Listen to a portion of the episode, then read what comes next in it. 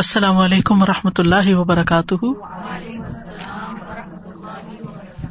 نحمد نسلی اللہ رسول کریم بعد، فاعوذ باللہ من الشیطان الرجیم، بسم اللہ الرحمٰن الرحیم ربش رحلی صدری ویسر علی عمری وحل العقدم السانی یفق قولی۔ آج ہم ان شاء اللہ حج کے پروگرام کے سلسلے میں حج بیت اللہ کے بارے میں قرآن مجید میں جو آیات آئی ہیں سورت الحج میں، پہلے ان کا جائزہ لیں گے، پھر ان سے متعلق کچھ احکام اور مسائل کا ذکر کریں گے ان شاء اللہ تو سورت الحج کی آیت نمبر ٹوینٹی سکس سے تھرٹی تک کی تلاوت سنیے۔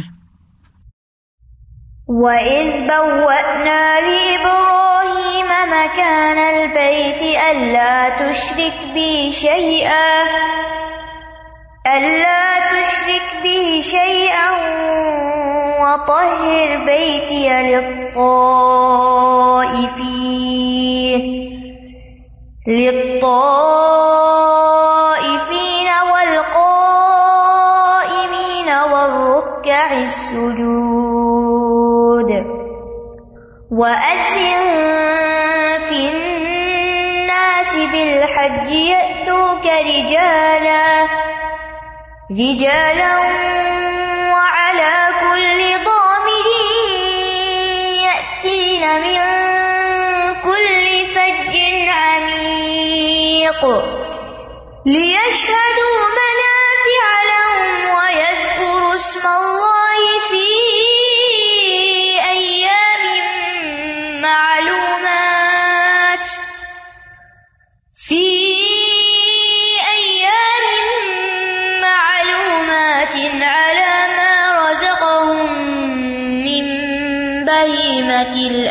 الأنعام فكلوا منها وأطعموا البائس الفقير.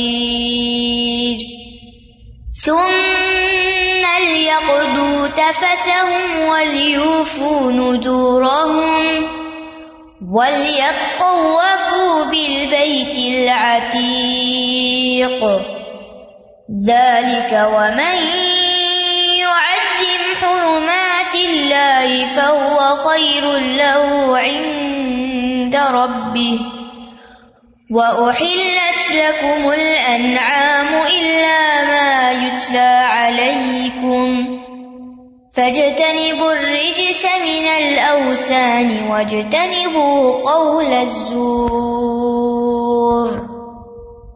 اور یاد کرو، جب ہم نے ابراہیم کے لیے بیت اللہ کی جگہ مقرر کر دی اس حکم کے ساتھ کہ تم میرے ساتھ کسی چیز کو شریک نہ ٹھہرانا اور میرے گھر کو طواف کرنے والوں اور قیام کرنے والوں اور رکو اور سجدہ کرنے والوں کے لیے پاک رکھنا اور لوگوں میں حج کا اعلان کر دو۔ وہ تیرے پاس پیدل اور ہر لاغر اونٹ پر سوار ہو کر دور دراز کے ہر کشادہ راستے سے آئیں گے تاکہ وہ اپنے بہت سے فائدے دیکھ لیں اور معلوم دنوں میں ان مویشی جانوروں پر اللہ کا ذکر کرے جو اس نے انہیں بطور رسک دیے ہیں۔ تو اس میں سے خود بھی کھاؤ اور بھوکے محتاج کو بھی کھلاؤ۔ پھر چاہیے کہ وہ اپنا میل کو چیل دور کرے اور اپنی نظریں پوری کرے اور قدیم گھر کا طواف کرے۔ یہ حکم ہے اور جو اللہ کی حرمتوں کی تعظیم کرے گا، وہ اس کے لیے اس کے رب کے ہاں بہت بہتر ہے۔ اور تمہارے لیے مویشی جانور حلال کر دیے گئے، سوائے ان کے جو تمہیں پڑھ کر سنائے جاتے ہیں۔ بس بتوں کی گندگی سے بچو اور جھوٹی بات سے بھی بچو۔ اگر آپ ان آیات کے معنی پر غور کریں، تو حج کا پورا نقشہ ان آیات میں سمو دیا گیا ہے کہ حج کے موقع پر کیا کیا کام کرنے چاہیے۔ تو اسی لیے ان آیات کو سلیکٹ کیا گیا ہے کہ سب سے پہلے ہم یہ دیکھیں کہ حج سے متعلق جو ارکان ہے جو ریچولس ہیں ان کی تفصیل قرآن مجید میں کس طرح بیان ہوئی ہے؟ سنت اس کی وضاحت کرتی ہے۔ علماء نے اس کو کیٹیگرائز کیا ہے۔ لیکن سب سے پہلے کلام اللہ میں اس کا انداز کیا ہے۔ وہ آج ہم دیکھیں گے۔ آپ جانتے ہیں کہ مسلمانوں کو بیت اللہ کا حج کرنے سے روک دیا گیا تھا۔ تو اس پر اہل مکہ کو مشرقین کو ان کے اس فیل پر ڈانٹا جا رہا ہے کہ یہ گھر اللہ کے حکم سے ان کے والد ابراہیم علیہ السلام نے لوگوں کو حج کرنے کے لیے، حج پر بلانے کے لیے تعمیر کیا تھا اور ان کو حکم دیا گیا تھا کہ وہ اس گھر کو طواف کرنے والوں، نماز پڑھنے والوں اور دیگر عبادات کرنے والوں کے لیے پاک صاف رکھے اور لوگوں کو حج کرنے کی دعوت دیں تاکہ وہ یہاں آ کر اپنے دینی اور دنیاوی فائدوں کو دیکھ سکیں اور وہ فائدے حاصل کر سکیں۔ تو اللہ سبحان و تعالیٰ ابراہیم علیہ السلام کو خطاب کر کے فرما رہے ہیں کہ اے ابراہیم، لوگوں کو بتا دیں کہ ان کے لیے حج لازم ہے، واجب ہے، اور وہ اپنے اپنے علاقوں سے آپ کے اس پکار یعنی ادن فناس کے جواب میں لبیک کہتے ہوئے آئے پیدل چل کر سواریوں پر، اور پھر ایسی سواریاں کہ جو لمبے سفر کی مشقت کی وجہ سے لاغر ہو چکی ہوں۔ ہر دور دراز کے علاقے سے یعنی کسی کے پاس یہ ازر نہیں ہے کہ اس کا علاقہ بہت دور ہے تو حج پہ نہیں آ سکتا۔ دور ہو یا قریب ہو، جس پر حج فرض ہے، اس کو حج کے لیے آنا ہوگا۔ اور پھر یہ کہ یہاں آ کر مختلف ریچولس انجام دیں، جن میں قربانی کرنا اور بیت اللہ کا طواف کرنا اور باقی کام کرنا۔ یعنی حج کے جو احکامات ہیں، حج کے جو ارکان ہیں، ان کو پورا پورا ادا کریں۔ اپنا میل کچیل دور کریں جو حج کے ایام میں مشقت کی وجہ سے، بھاگ دوڑ کی وجہ سے یا سفر کی وجہ سے ان کے جسم پر جم چکا ہے۔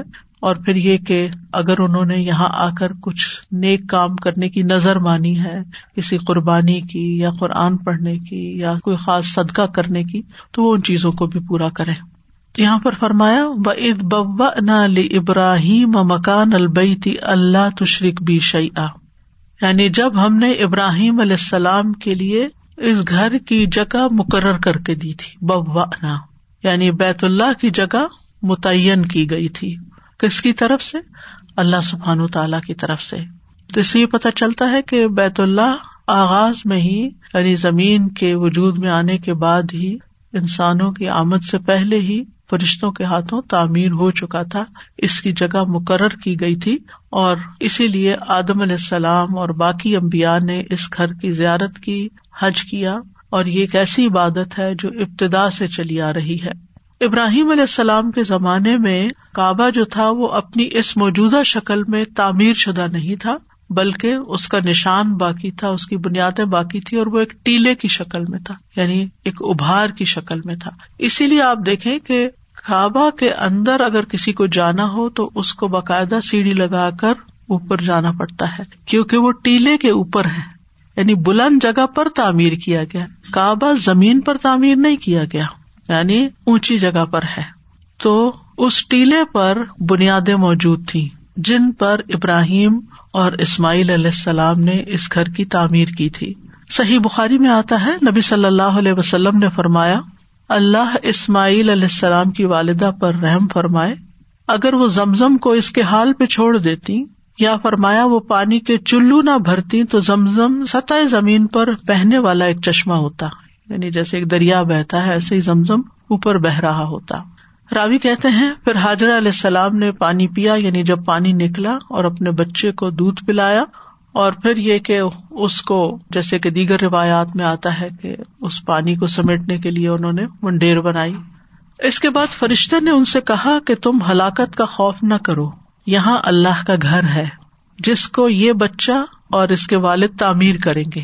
یعنی جس وقت زمزم کا چشمہ پوٹا تھا اس وقت حضرت حاجر کو اس کی بشارت دی گئی تھی کہ یہاں تم اکیلی نہیں ہمیشہ رہو گی، بلکہ یہاں پر اللہ کا گھر تعمیر ہوگا جو تمہارا بچہ تعمیر کرے گا اپنے والد کے ساتھ مل کر۔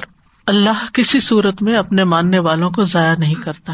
اس وقت کعبہ کا حال یہ تھا کہ وہ ٹیلے کی طرح سطح زمین سے اونچا تھا۔ جب سیلاب آتے تو اس کی دائیں اور بائیں جانب کٹ جاتے۔ پھر حاضر علیہ السلام نے ایک مدت اسی طرح گزاری یعنی اکیلے ہی گزاری، حتیٰ کے قبیلہ جرہم کے کچھ لوگ ان کی طرف سے گزرے، کیونکہ پانی تھا تو پرندے آئے اور پرندوں کو دیکھ کر وہ قریب سے گزرتے ہوئے پھر اس ڈائریکشن پر آ گئے۔ تو اس حدیث میں بیت اللہ کی تعمیر کا ذکر ہے کہ آغاز کہاں سے ہوا تھا۔ اور اس سے یہ پتا چلتا ہے کہ زمزم کے نمودار ہونے کے وقت بھی یہاں پر یہ گھر اپنی بنیادی شکل پہ موجود تھا۔ اور پھر بعد میں اس کو تعمیر کیا گیا۔ تو یہاں اس آیت میں ابراہیم علیہ السلام کو ہدایت کی جا رہی ہے کہ اس گھر کی بنیادیں خالص توحید پر رکھیے۔ کوئی شخص بھی یہاں آ کر اللہ تعالی کی عبادت کے سوا کوئی اور مشرکانہ کام نہ کرے۔ لیکن پھر آہستہ آہستہ کیا ہوا؟ لوگ اصل تعلیم کو بھول گئے اور نبی صلی اللہ علیہ وسلم نے جب مکہ فتح کیا تو وہاں پر تین سو ساٹھ بدھ جو تھے وہ موجود تھے۔ ہر قبیلے کا اپنا بت وہاں تھا۔ جس سے یہ پتا چلتا ہے کہ اگر دین کی تعلیم باقی نہ رہے اور اصل تعلیم سے انسان جڑ کر نہ رہے، تو پھر آہستہ آہستہ نسلیں جو ہیں وہ دین سے دور ہوتی چلی جاتی ہیں، چاہے وہ پیغمبروں کی اولاد ہی کیوں نہ ہو۔ تو اس میں ہمیں بھی اپنی اولادوں کے بارے میں فکر کرنا چاہیے کہ ان کو دین کی باقاعدہ تعلیم دینی چاہیے۔ تو انہیں پتا ہونا چاہیے کہ وہ کیوں مسلمان ہے یعنی مسلمان ہونے کا مطلب کیا ہے؟ پھر فرمایا و تہر بیتی الطائفین والقائمین والرکع السجود۔ اور میرے گھر کو طواف کرنے والوں، قیام کرنے والوں رکو کرنے والوں، سجدہ کرنے والوں کے لیے پاک صاف رکھیے۔ یعنی صرف گھر بنانا ہی نہیں، بلکہ اس کو پاک صاف بھی رکھنا ہے۔ اور یہ صفائی جو ہے یا یہ تہارت جو ہے دونوں طرح کی ہے۔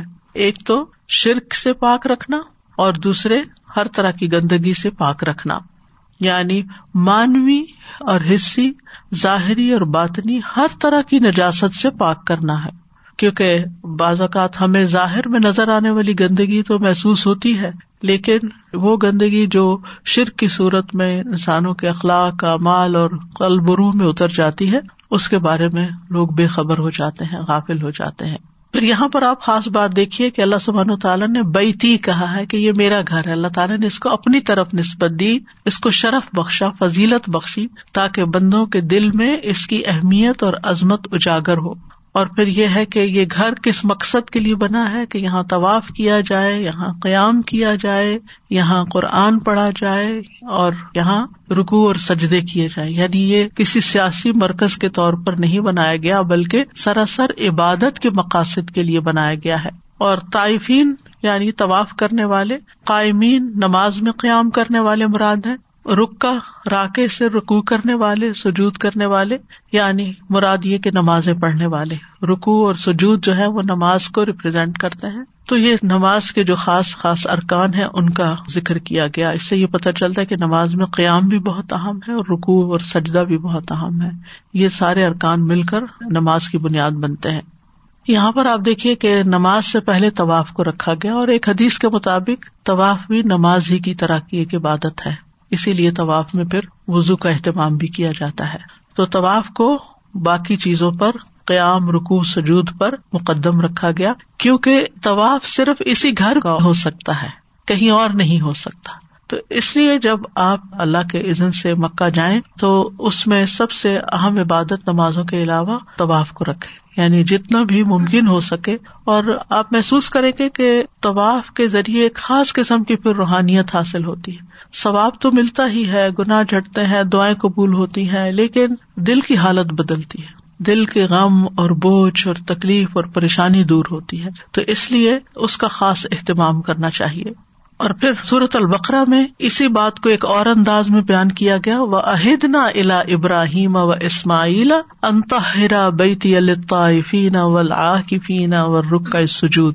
ہم نے ابراہیم اور اسماعیل علیہ السلام سے عہد لیا تھا۔ یعنی یہ صرف ایک حکم نہیں تھا، بلکہ ایک تاکیدی حکم تھا۔ ایک وعدہ لیا گیا تھا کہ وہ ایسا ضرور کریں گے۔ کیا؟ کہ تم دونوں میرے گھر کو طواف کرنے والوں اور احتکاف کرنے والوں۔ یہاں پر ایک اور عبادت کا ذکر کیا گیا۔ احتکاف کہتے ہیں کہ عبادت کی نیت سے جم کر بیٹھنا اور پھر اس میں پوری یکسوئی کے ساتھ اللہ ہی کی عبادت کرنا۔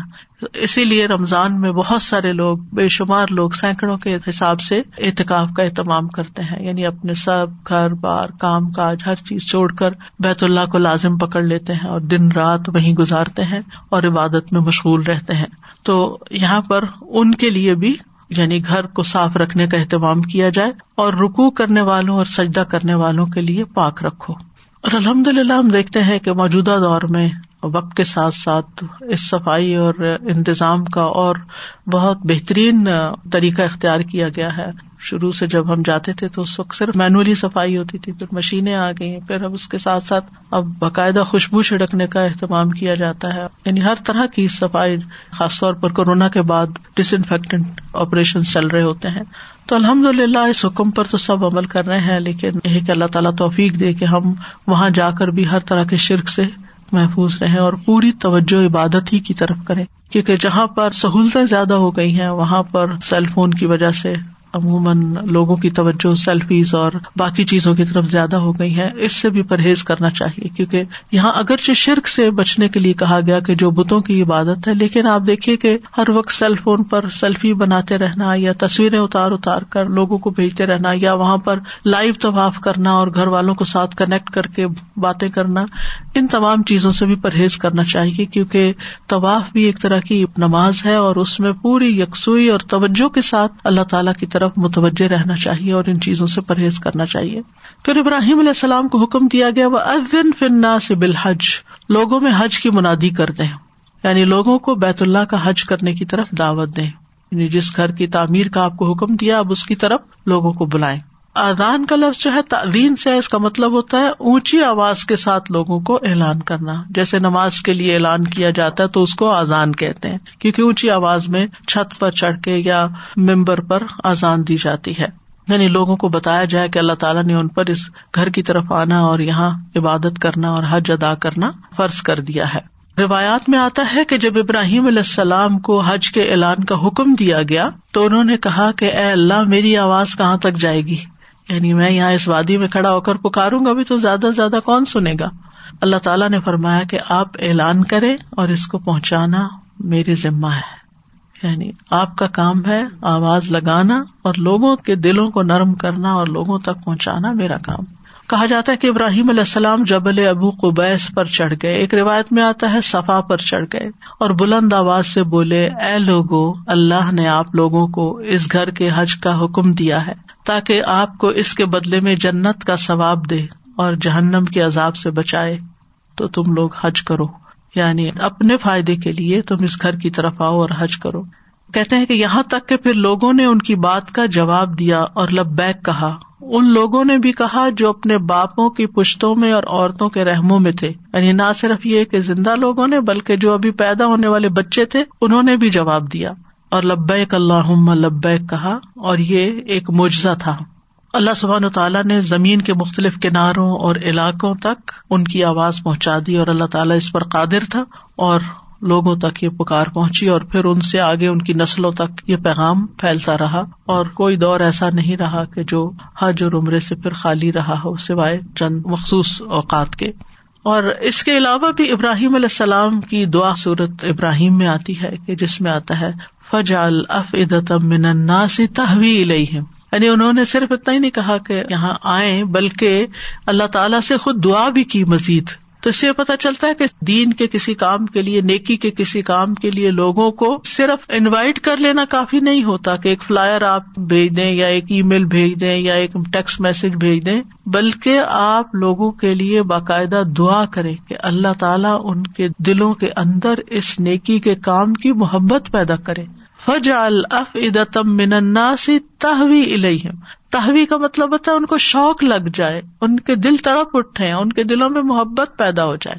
مجھے اچھی طرح یاد ہے کہ جب الہدا کی بنیادیں رکھی گئی تھی اور پہلا کورس ہونا تھا تو میں راتوں کو اٹھ کر نفل پڑھ کے دعا کرتی تھی کہ اللہ ایک کام شروع کیا ہے تو اپنی رحمت سے لوگوں کو اس کی طرح متوجہ کرتے اور جب بھی نیا ایڈمیشن ہوتا تھا تو میں باقاعدہ خاص دعاؤں کا اہتمام کرتی تھی۔ عام طور پر بھی انسان دعا کرتا ہے، لیکن اس موقع پر خصوصی دعا کیا کرتے تھے کہ اللہ، جو لوگ بھی تیرے دین کو سیکھنا چاہتے ہیں یا ان کے اندر کچھ بھی اس چیز کا شوق ہے، ان کے رستے آسان کر دے۔ کیونکہ خاص طور پر آپ دیکھیں، خواتین کے لیے بہت سی رکاوٹیں ہوتی ان کے اپنے دل تڑپ بھی رہے ہوتے ہیں، لیکن بچے ان کے پاؤں کی زنجیر ہوتے ہیں یا اور مشکلات ان کے راستے میں ہوتی ہیں۔ تو ایک دائی کا کام، یہ دائی نہیں جو اللہ کی طرف دعوت دینے والا ہے۔ ابراہیم علیہ السلام ایک دائی کی حیثیت سے اس وقت لوگوں کو عبادت کے اس کام کی طرف بلا رہے ہیں۔ تو اس میں صرف ظاہر ہمیں اپنی ڈیوٹی پوری نہیں کرنی ہوتی کہ ہم کہیں کہ ہم یہ بھی چیک مارک کر لیں، یہ بھی ہو گیا، یہ بھی ہو گیا۔ نہیں، بلکہ لوگوں کی آسانی کے لیے۔ اور نہ صرف یہ کہ ان کو بلانے کے لیے دعا کریں، پھر جب وہ آ جائیں، تب بھی اور جب وہ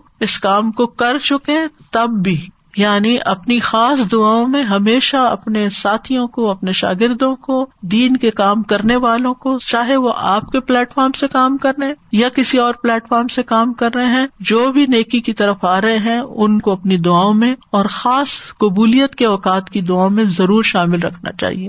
کیونکہ آپ کی دعا کی وجہ سے اگر کسی کا بھی راستہ آسان ہوتا ہے، وہ نیکی کا کام کرتا تو آپ کے امال نامے میں بھی لکھا جاتا ہے۔ اور اس سے بھی پتا چلتا ہے کہ کوئی شخص کتنا سنجیدہ یا خود کتنی محبت رکھتا ہے کہ لوگ اللہ کی طرف آئے یعنی لوگوں کو اللہ سے جوڑنا جو ہے، یہ پیغمبرانہ مشن ہے اور ایک بہت عظیم کام ہے۔ اسے معمولی نہیں سمجھنا چاہیے اور ہم دیکھتے ہیں کہ پیغمبروں نے صرف کوششیں نہیں کی، بلکہ دعائیں بھی کی اس کے لیے۔ اور اس کے لیے وہ تمام اسباب اختیار کیے کہ جس سے یہ کام آسان ہو۔ اللہ تعالیٰ چاہتا تو کن کہ جنگ بدر میں مسلمانوں کو فتح دے دیتا، لیکن کس قدر آجزی کے ساتھ نبی صلی اللہ علیہ وسلم نے اس موقع پر دعائیں کی کہ حضرت ابو بکر کو آپ پر رحم آ گیا۔ تو یہ تمام چیزیں جو یہ دین کے کام کا ایک حصہ ہوتی ہیں اور یہی اخلاق اور ادب ہمیں ان آیات میں سکھایا جا رہا ہے۔ اور میں کہ آپ ان کو پکارے یا تو کا تیرے پاس آئیں گے۔ ویسے تو بیت اللہ کی طرف آئیں گے، لیکن اللہ تعالیٰ نے ابراہیم علیہ السلام کو آنر بخشا۔ آپ دعا کریں گے، آپ کے پاس آئیں گے۔ یعنی آپ کی زندگی میں بھی اس حج کے لیے آپ کی طرف آئیں گے اور آپ کے پاس آئیں گے۔ مطلب یہ کہ پھر آپ ان کو ویلکم کریں گے اور آپ ان کو دیکھ کر خوش ہوں گے اور آپ اپنی دعا کی قبولیت کا پھل دیکھیں گے اپنے سامنے۔ تو یا تو کا رجالن پاؤں کے اوپر چلتے ہوئے، رجل پاؤں کو کہتے ہیں، راجل پیدل چلنے والے کو کہتے ہیں، تو رجال اس کی جمع ہے۔ یعنی وہ پیدل چل کے آئیں گے یعنی اگر ان کے پاس سواری نہیں ہوگی، وہ پیدل ہی چل پڑیں گے۔ یعنی بعض لوگ ایسے ہوتے ہیں، خاص طور پر اب تو جیسے جہاز اور بہت ساری اور سہولتیں نکل آئی ہیں، لیکن اب تک بھی بہت سے لوگ پیدل حج کرتے ہیں اور اس زمانے میں تو جب یہ سب کچھ میسر نہیں تھا اور ہر ایک کے پاس اونٹ گھوڑے نہیں ہوتے تھے، تو تب بھی یعنی ایسی محبت اور ایسا شوق اور ایسی لگن ان کے دل میں ہوگی کہ اگر ان کے پاس پورے اسباب سفر کے نہیں بھی ہوں گے تو وہ پیدل چل کے آ جائیں گے۔ سینکڑوں میل کا سفر طے کر کے وہ یہاں تک پہنچیں گے۔ وہ اللہ غامرن اور ہر غامرن ہر لاغر اونٹ کے اوپر یعنی وہ دبلا اونٹ اختیار نہیں کریں گے کہ سواری کے لیے دبلا اونٹ لیں بلکہ وہ دور دراز کے سفر کر کر کے دبلے ہو جائیں گے۔ یہاں پیدل چلنے والوں کا ذکر پہلے کیا گیا۔ اسی لیے بعض علماء نے اس سے یہ دلیل لی ہے کہ اگر کوئی شخص پیدل چلنے کی استطاعت رکھتا ہو تو اسے چاہیے کہ پیدل حج کرے۔ یہ زیادہ افضل ہے ان کے خیال میں، کیونکہ اللہ تعالیٰ نے اس کو مقدم بیان کیا۔ ابن عباس کہتے ہیں کہ مجھ سے جو بھی چیز محروم ہوئی، مجھے اس کا غم نہیں، سوائے اس کے کہ میں چاہتا تھا کہ کاش میں نے پیدل حج کیا ہوتا، کیونکہ اللہ تعالیٰ کا فرمان ہے یا تو کا رجالن تو بہرحال نیکی کے کام میں بڑھنا اور قدم اٹھانا جو ہے، اس کا ایک شوق رکھنا اپنی جگہ ہے۔ لیکن اکثر علماء کہتے ہیں کہ سوار ہو کر حج کرنا افضل ہے، کیونکہ اس میں رسول اللہ صلی اللہ علیہ وسلم کی پیروی ہے۔ اور اصل مقصد یہ نہیں کہ انسان اپنے آپ کو ضرور تھکائے ہی۔ ہاں تھکن لاحق ہو جائے تو اور بات ہے اس کی شکایت نہ کرے، لیکن تھکانا اور اپنے آپ کو کھپانا مقصود نہیں ہے۔ ہاں اگر کسی کے پاس اسباب نہیں ہے اور پیدل جانا چاہتا ہے تو اس کی اپنی فضیلت ہے۔ حضرت انس کہتے ہیں کہ نبی صلی اللہ علیہ وسلم نے ایک بوڑھے کو دیکھا جو اپنے بیٹوں کے سہارے پہ چل رہا تھا۔ آپ نے فرمایا، اس کا کیا حال ہے؟ لوگوں نے ارض کیا کہ اس نے پیدل چل کر کعبہ جانے کی نظر مانی ہے۔ آپ نے فرمایا، اللہ تعالیٰ نفس کو عذاب میں مبتلا کرنے سے بے نیاز ہے اور اس کو سوار ہونے کا حکم دیا۔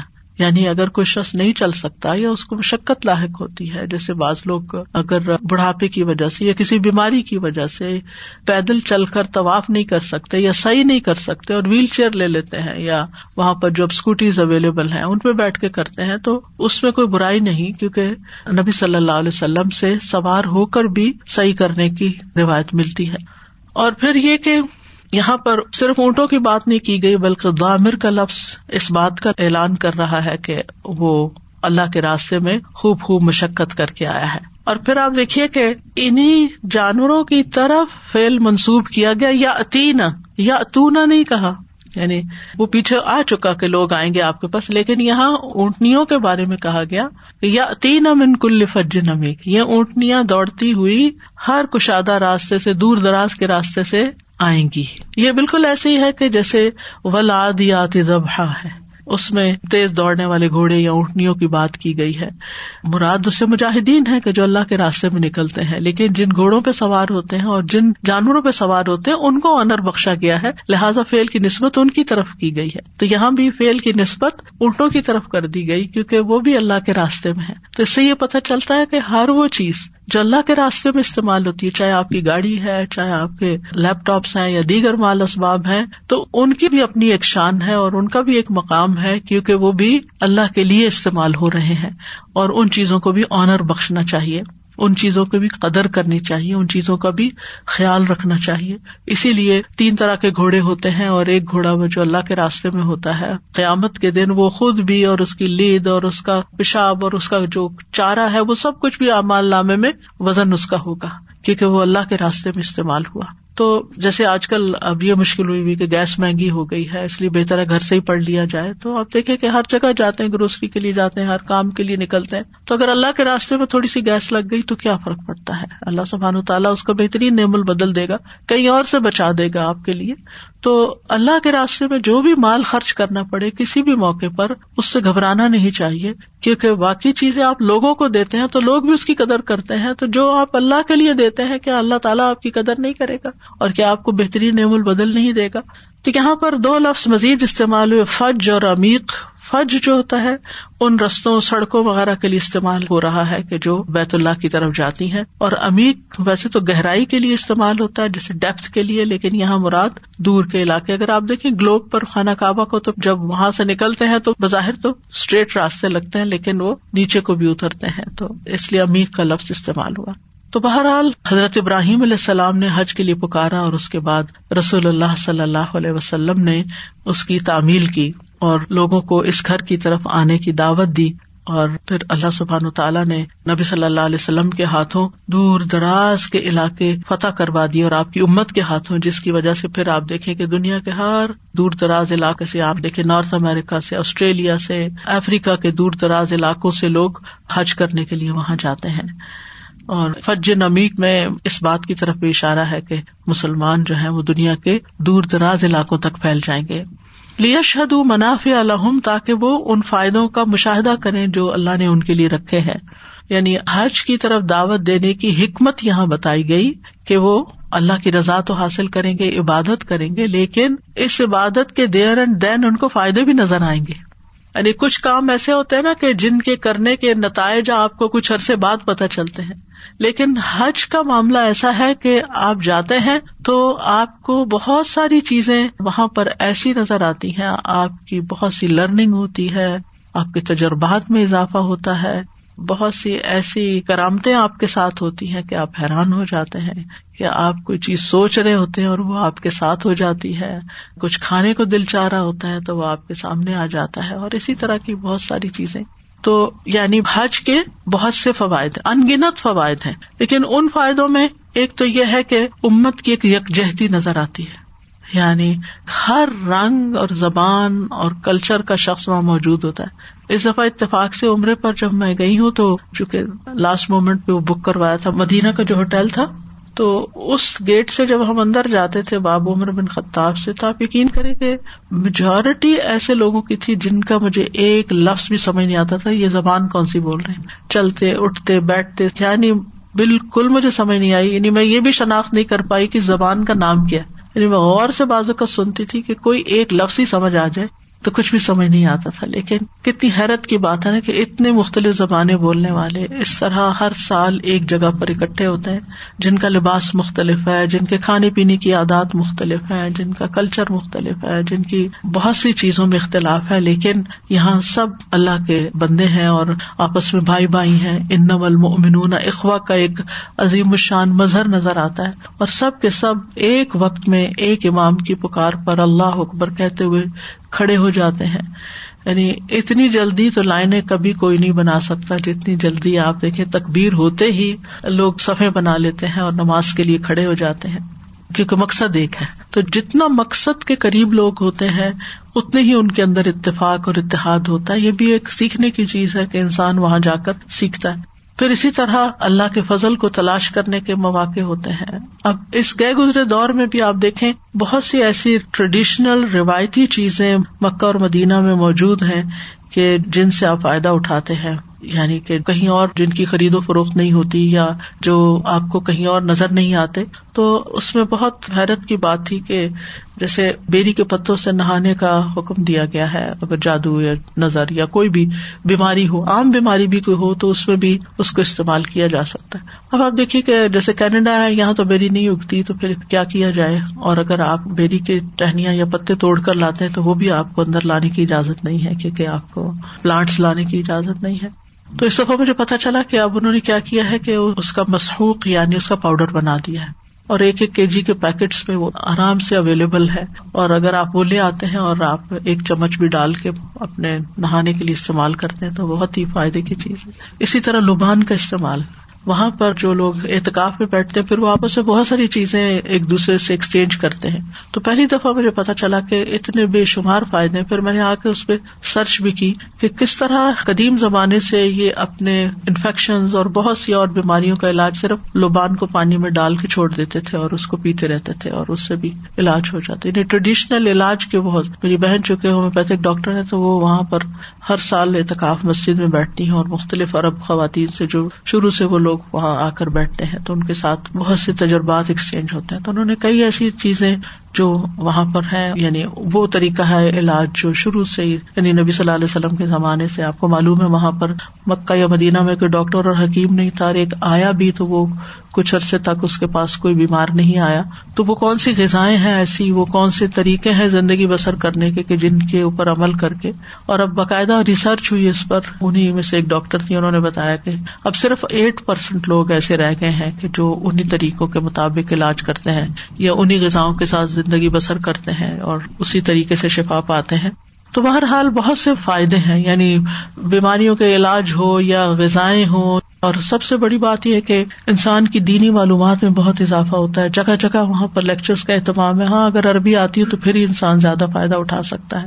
ورنہ انسان ہر نماز میں جس کے بھی پاس بیٹھتا ہے، اس کو سلام دعا کر کے اس سے کئی نئی چیزیں سیکھتا ہے۔ لوگوں کے عمل سے انسان بہت سی چیزیں سیکھتا ہے۔ پھر اسی طرح کچھ لوگوں کی عبادات بہت ہی اچھی ہوتی ہیں، ہم سے بہتر ہوتی ہیں، ان سے بھی سیکھتا ہے انسان۔ اور کچھ لوگ جن کو نماز بھی صحیح پڑھنی نہیں آتی ہے ان سے بھی انسان سیکھتا ہے کہ انسان کو اللہ کا شکر ادا کرنے کا موقع ملتا ہے۔ یعنی بے شمار فائدے ہیں۔ اگر میں اس پہ شروع کر دوں، فائدوں پہ بات تو پھر ہمارا سارا لیکچر اسی پہ چلا جائے۔ لیکن ہر شخص کے اپنے پرسنل مشاہدات بھی وہاں جا کر ہوتے ہیں کہ جس سے اس کے علم اور یقین اور ایمان میں اضافہ ہوتا ہے۔ یعنی ایک چیز جو یقینی طور پر انسان کے اندر اضافہ کرتی ہے وہ ایک اطمینان، امن ون دخل کانا آمنا، جو وہاں داخل ہوا امن میں آ گیا۔ اور یہ امن صرف اس وقت تک کے لیے نہیں، وہ واپس آ کر بھی کافی دن باقی رہتا ہے۔ یعنی اندر کا اطمینان اور سکینت اور اندر کے جو بوجھ ہیں، وہ اترتے ہیں۔ پھر اسی طرح وہاں پر جو قربانیاں کی جاتی ہیں اور پھر اس سے جو بے شمار فوائد حاصل ہوتے ہیں۔ پھر فرمایا وہ یز گرسم اللہ فی ایام معلومات علامہ رزق بہیمت الانعام اور وہ اللہ کی حمد کرے اور اس کا شکر ادا کرے اور اس کی تقبیر اور تصبیح کے ساتھ اس کی صنع کرے ان معلوم دنوں میں۔ یعنی حج کے مقاصد میں سے ایک مقصد یہ بھی بتایا گیا ہے کہ حج کرنے والے لوگ معلوم دنوں میں اللہ کا نام ذکر کرے اور خصوصاً ان چوپاؤں پہ اللہ کا نام ذکر کرے جو اللہ نے ان کو دیے ہیں۔ علما کہتے ہیں کہ اس سے مراد بشر ذی الحجہ کے پہلے دس دن ہے ایام معلومات۔ یعنی ان میں کثرت کے ساتھ اللہ کا ذکر کرنا چاہیے۔ بہت سے لوگ جو حج پہ جاتے ہیں، وہ عموماً اشر ذوالحجہ کی فضیلت نہ جاننے کی وجہ سے بعض اوقات اپنا بہت سا وقت ادھر ادھر بھی گنوا دیتے ہیں مارکیٹس اور بازار اور ان چیزوں میں۔ تو اس میں یہ ہے کہ اللہ تعالیٰ کا ذکر خصوصاً تقبیرات کا پڑھنا اور تصبیحات کا پڑھنا۔ اور پھر پہلے اشرے کا دسواں دن جو ہے، وہ قربانی کا دن ہے، جس میں جانوروں پر اللہ کا نام پڑھنا یعنی اللہ کے راستے میں قربانی کرنا کہ جو حج کا ایک حصہ ہے، اس کی طرف بھی اشارہ ہے۔ اور پھر ایام معلومات میں علماء نے اس کو یوم نہر کے بعد ایام تشریق جو ہے گیارہ، بارہ، تیرہ، ان کو بھی شریک کیا ہے۔ یعنی یہ تمام دن جو ہے یہ ذبح کے ایام ہے اور بہیمت اللہ نام سے مراد اونٹ، گائے، بھیڑ، بکری وغیرہ ہے جن کی قربانی دی جاتی ہے۔ پھر آپ دیکھیے کہ خاص طور پر یہ جو بات کی گئی ہے وہ یہ کہ جانوروں کو ذبح کرتے وقت اللہ کا نام لیا جائے، کیونکہ ان کے یہاں بتوں کے نام پر قربانی کی جانے لگی تھی جس سے روکا گیا۔ کیونکہ اگر اللہ کا نام نہ لیا جائے یا اللہ کا نام جان بوجھ کے چھوڑ دیا جائے یا پھر اللہ کے سوا کسی اور کا نام لیا جائے، تو ایسا ذبح شدہ جانور جو ہے وہ کھانا حلال نہیں ہوگا۔ اور اگر کوئی وقتی طور پر بھول گیا تو جس وقت یاد ہے اس وقت بھی پڑھ لے تو قربانی حلال ہی ہوگی۔ فکلو منہا و اتم البا الفقیر اس میں آپ دیکھیے قرآن مجید میں حج کا جو طریقہ یا حج کے جو ریچولس کا ذکر کیا جا رہا ہے، اس میں صرف یہ نہیں بتایا جا رہا اب آپ قربانی کر لیں، اب آپ رمی کر لیں، اب آپ یہ کر لیں ون ٹو تھری صرف یہ نہیں۔ ساتھ ہی اس کی حکمتیں، مثلاً حج کی کتابوں میں عموماً یہ تو لکھا ہوتا ہے کہ اس اس تاریخ کو آپ نے قربانی کرنی ہے، لیکن یہ نہیں لکھا ہوتا کہ آپ اس میں سے خود بھی کھا سکتے ہیں۔ یہاں پر اللہ سبحانہ تعالیٰ فرماتا ہے فکلو منہا یعنی یہ جانور اللہ کے نام پر تم نے قربان کیے ہیں، لیکن تم ان میں سے خود بھی کھا سکتے عام طور پر ہمارے ذہن میں ہمیشہ ایک سوال رہتا ہے کہ جو قربانی فی سبھی اللہ کی جاتی ہے، صدقے کا بکرا مسئلہ کیا اس میں سے خود کھا سکتے ہیں یا نہیں کھا سکتے؟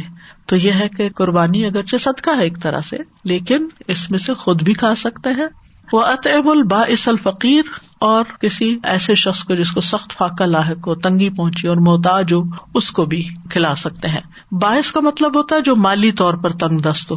فقیر بھی وہی ہوتا ہے یہاں پر فقیر کا لفظ عام ہے، لیکن باعث یعنی جو بہت ہی لاچار قسم کا انسان ہو، اس کی طرف اشارہ ہے۔ اس کا یہ مطلب نہیں کہ غنی کو نہیں کھلا سکتے یعنی آپ اپنے دوستوں کو نہیں کھلا سکتے یا اپنے گھر والوں کو نہیں کھلا سکتے، نہیں، ان کو بھی کھلا سکتے ہیں۔ یعنی جب آپ خود کھا سکتے ہیں تو اپنے دوست احباب کو بھی کھلا سکتے ہیں۔ اور جب انسان خود کھاتا ہے تو اپنے آس پاس کے لوگوں کو تو کھلاتا ہی ہے، لیکن بعض اوقات غریبوں کو بھول جاتا ہے، تو اس لیے ان کا خاص طور پر ذکر کیا گیا۔ اور پھر نبی صلی اللہ علیہ وسلم کی سنت بھی ہے ہمارے سامنے۔ آپ کی عمر تریسٹھ سال تھی، آپ نے تریسٹھ قربانیاں اپنے ہاتھ سے کی تھی اور باقی حضرت علی نے کی تھی اور سب میں سے ایک ایک ٹکڑا لیا گیا تھا اور اس کو ملا کے پھر پکایا گیا تھا، جس میں سے آپ نے خود بھی کھایا اور باقی لوگوں نے بھی کھایا تھا۔ آپ نے گوشت بھی کھایا تھا شوربا بھی پیا اور پھر باقی لوگوں نے کھا لیا۔ پھر آپ سوار ہوئے اور بیت اللہ کی طرف روانہ ہو گئے۔ پھر ساتھ ہی فرمایا تم ملی اقدو تفہم اب قربانی بھی ہو گئی ہے، اب کیا کریں؟ نہائے دھوئیں، اپنے بال کاٹیں اور اپنے آپ کو صاف ستھرا کریں۔ یعنی یہ بھی مناسب کے حج میں سے ہے۔ یعنی اپنا میل کو چیل دور کریں۔ اور میل کو چیل دور کر کے نہیں، نہا دھو کر پھر سلا ہوا لباس پہن لیں۔ یعنی جب کنکریاں مار لی جائیں اور باقی ریچولس پورے کر لیے جائیں۔ تو احرام سے جب آپ نکلتے ہیں تو پھر ناخن کٹوانا، خوشبو لگانا، یہ سب کچھ حلال ہو جاتا ہے۔ اور پھر آپ دیکھیں کہ ایک تو نہانا مراد ہے اور دوسرا یہ کہ بالوں کو کتروانا اور صاف ستھرا کرنا اور ناخن، یہ ساری چیزیں۔ یعنی ہر طرح کی میل کو چیل۔ آپ ایک پراپر شیپ میں اب آ جائیں۔ ایک اور مانا یہ بھی کیا جاتا ہے کہ اپنے حج کے اعمال اب باقی جو رہ گئے ان کو پورا کریں۔ ولیوف و نظور ہوں یعنی فرائض ادا کرنے کے علاوہ جو آپ نے کوئی نظر مانی ہوئی ہے، اس کو بھی ادا کرے نظر ہر اس عمل کو کہتے ہیں جو انسان پر لازم ہو جائے۔ یا انسان اپنے اوپر اس کی پابندی لازم کر لے۔ یعنی اللہ نے آپ پر لازم نہیں کیا، آپ کسی نیکی کے کام کو جب اپنے اوپر خود لازم کر لیتے ہیں، اس کے کرنے کا وعدہ کر لیتے ہیں، عہد کر لیتے ہیں، تو وہ نظر ہو جاتی ہے۔ تو اس میں عام طور پر لوگ بعض اوقات نظر مان لیتے ہیں کہ اللہ مجھے حج پر لے جائے تو میں روزانہ اتنے طواف کروں گی، یا میں اتنا قرآن پڑھوں گی، یا اتنا صدقہ کروں گی، یا قربانی کروں گی۔ کوئی بھی نیکی کا کام جو ہے تو وہ بھی اب آپ پورے کر لیں۔ یعنی اس سے پہلے کہ آپ واپس گھر کی طرف روانہ ہو اپنی نظریں پوری کریں۔ ولیت بل بیت الطیق یہاں پر آپ لفظ دیکھیے ولیت ولیطوف نہیں کہا گیا۔ یہ مشقت والا طواف ہے۔ طواف افاظا کی طرف اشارہ ہے۔ کیونکہ اس میں مینا سے وہاں تک پہنچنا بھی ایک معنی رکھتا ہے۔ یعنی سب سے مشکل مرحلہ یہ ہوتا ہے رش کی وجہ سے۔ کیونکہ سب تھکے ہوتے سب کا دل ہوتا ہے کہ بس جلدی سے جائے اور حلال ہوں یعنی اپنے ریچولس پورے کر لیں اور حج پورا ہو جائے ایک دفعہ، ذمہ داری پوری ہو جائے۔ اور دوسرا یہ کہ وہاں پر جو طواف کے اندر رش ہوتا ہے یا صحیح کے مقام پر رش ہوتا ہے تو ولیت طواف اور پھر یہ کہ خوب اچھی طرح طواف کرے۔ اور ایک مانا یہ بھی کیا گیا ہے کہ صرف اس طواف کو کافی نہ سمجھے، اس کے علاوہ بھی خوب طواف کرے۔ ولیت طواف یعنی خوب خوب طواف کرے، اور بھی کثرت سے طواف کرے۔ اور مشقت کی طرف تو اشارہ ہے ہی۔ اور پھر بل بیت العتیق، یہاں پر بیت اللہ نہیں کہا گیا، البیت العتیق کہا گیا ہے۔ عتیق کا ایک مانا ہوتا ہے قدیم۔ چونکہ یہ دنیا میں سب سے پہلا گھر ہے، تو اس لیے اس کو عتیق کہا گیا۔ ایک مانا ہے آزاد یعنی یہ کسی انسان کی ملکیت نہیں ہے۔ ہر آکا کے تسلط سے آزاد ہے۔ اسی طرح یہ کہ اس پر کبھی کوئی اور مسلط نہیں ہوگا، اور ایک آنریبل گھر ہے۔ ذالک و مئی عظم حرمات اللہ فہو خیر اللہ اندر ربی اور جو اللہ کی حرمات کی تعظیم کرے گا، تو وہ اس کے لیے، اس کے رب کے یہاں بہت اچھا ہے۔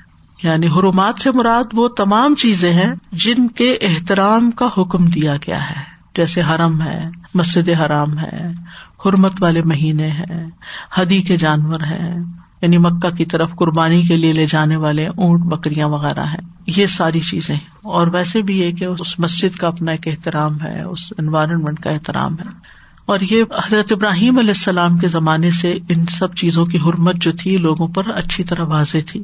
لیکن مشرقین نے اصل طریقے چھوڑ کر ان حرمتوں کو بھی پامال کیا۔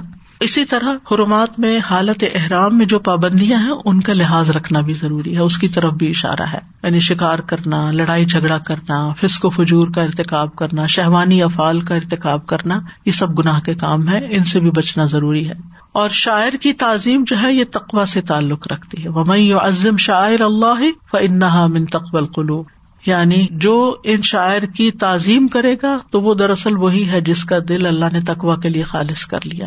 اور ویسے بھی آپ دیکھیں کہ ہمیں کیا حکم دیا گیا ہے کہ ساتھ کیا لے کر جائیں۔